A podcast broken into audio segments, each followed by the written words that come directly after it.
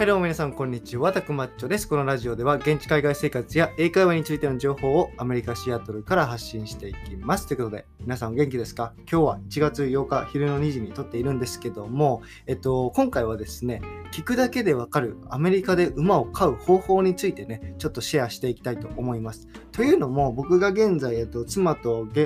シアトル郊外に住んでいるんですよね。で、あの、馬を3頭飼っているんですけども、まあ、飼ってるって言っても敷地内にいるわけじゃなくて、あの、馬上、えっと、バーンって言うんですけど、英語で、馬上に、えっと、馬を預けてるっていう状態ですね。で、あの、自分たちでもちろん世話とか、まあ、妻とかほぼ毎日行って、あの、乗馬したり、えっと、世話、まあ、グルーム、えっと、グルームって日本語で、まあ、グルームって日本語かなグルーム、まあ、毛解いたりですね、とかやってるんで、まあ、ほぼ毎日行ってるっていう状況で、あの、まあ、状態です。はい。で、あの、結構ね、アメリカ、いや、日本からアメリカに移住して馬を3頭飼っている日本人っていうのもね、結構少ないと思うんで、あの結構ね、こういう関係の情報って貴重なのかなと思って、あの、シェアしていきたいと思います。需要としてはやっぱりその海外生活して、えっと、馬と共に自然として、自然と暮らしたいっていう方も多いと思うので、そのたち、その人たちに向けてもね、あの、ちょっと情報発信していけたらなと思います。はい。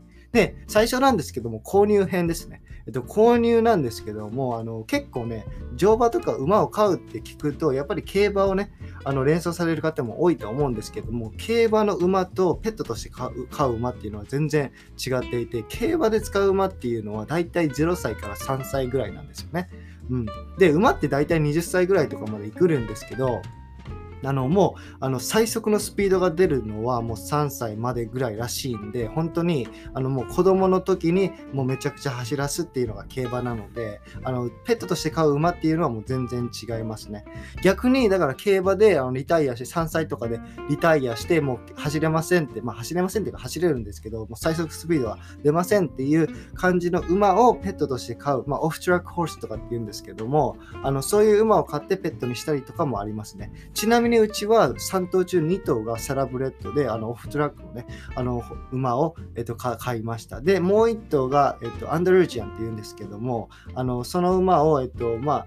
わかりますかね？えっと、どこだったっけ？あの、ワシントン州の中のスポケン行く前、まあ、あの、ワシントン州に住んでる方だったらわかると思うんですけど、あの、結構ね、田舎の方に行って、えっと、売ってたので買いました。インターネット、Facebook とかでね、あの、結構、なんて言うんでしょう、広告とかやってるんで、そういう感じで見つけて買うっていう方法ですね。まあ、あとはコネクション、人づ人づてに、あの、こういう馬を、あの、今、売りたいんだよねっていう話を聞いて買うっていうのも結構ありますね。なんかね、馬の、えっと、なんて言うんでしょう。ネットワークって結構ローカルな部分があって、まあ、インターネットもね、だいぶまあ、2021年なんで普及してるんですけども、まあ、インターネットで買うってなると、Facebook とかで、あの、こういう、なんか個人がその掲示板に載せて、それを買うっていう方法がありますよね。なんか、馬の、馬専用のショッピングサイトみたいなのはあんまりないんですね。まあ生き物飼ってるっていうのもありますけど、多分犬のブリーディングとかも多分一緒だと思うんですけど、あの結構ね、馬、まあうちワシントン市は少なくともそういう感じであの売買が行われているっていう感じです。で、これ結構興味深い話なんですけど、馬ね、盗まれたりするんですよね。で、馬って結構大きいんで、あのどうやって盗むのって感じなんですけど、まあ、あのトラックとか持ってきて積むわけですよね。その馬ね、あの結構登録されてたりするんですよね、馬って。あのまあ、ペットと一緒で、犬とかと一緒でね。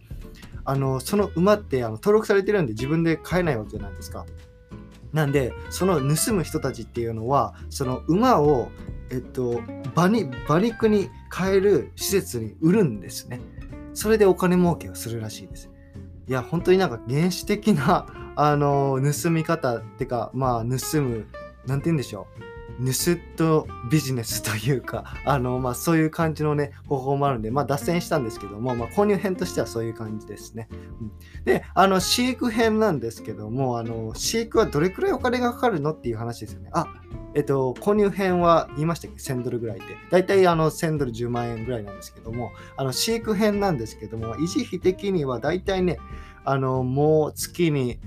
8万ぐらいはしますかね。まあ5万ぐらいですかね。まあ育て方にもよるんですけど、大体ね、その馬を飼ったとっていうということは、あのうちみたいにあの馬上に預けるわけですよね。で、預けるお金っていうのは月に3万とか5万円ぐらいするので、で、うちはね、結構安いところにやってて、自分でね、セルフメンテナンスっていう感じで、あの馬上の職員たさんたちが世話するんじゃなくて、僕らが実際にま毎日行って飼育するっていう、あのお世話するっていう感じなので、まあ、メンテナンス、あのボードフィー、あの月々のお金っていうのは低くなっているんですよね。で、あのそれでまあ大体2万ぐらい払って、で、餌代があるんですよね。はい。で、まあ、あの、餌代って言っても、馬上は結構草、あの、えっと、ヘイって言うんですけども、草を与えるのは、あの、無料なんですけども、あの、グレインですね、栄養剤とかね、あの、サプリとかを与えるのは、こっちで準備しないといけないので、それが大体、うん、月にまあ1万ぐらいですかね。で、あとは、もろもろの、あとは、えっとね、あの、ベッドですよね。あの、病院ですよね。結構ね、あの、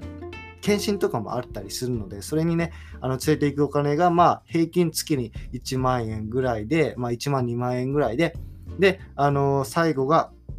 あのホースシューズですね。あの馬馬蹄ですね。馬蹄のメンテナンスがあるんですよね。あのうちの馬は結構、まあ、言うてもレースとかはしないので、あの前足のね、あの2つしかあのバテをつけていないので、でもバテをつけるってなると、やっぱ月に1回とかのメンテナンスがいるんですよね。それはもうプロの方に頼んでやってもらってます。はい。で、それが月にまあ1万、まあ、50ドル5000円ぐらいなので、まあ、大体まあ5万円は絶対にしますね。月々1頭につき。はい。なんで、あの結構お金、かかりますね。うん、まあ月になんでね。はい。まあうちの、ううちはもう馬3頭飼ってるんで、まあその別々に買うっていうよりは安いですけども、まあまあそれぐらいしてるので、まあそれはね、外にお任せしますけども、あのそういう感じであの馬が買えますよっていう感じですね。あのまあ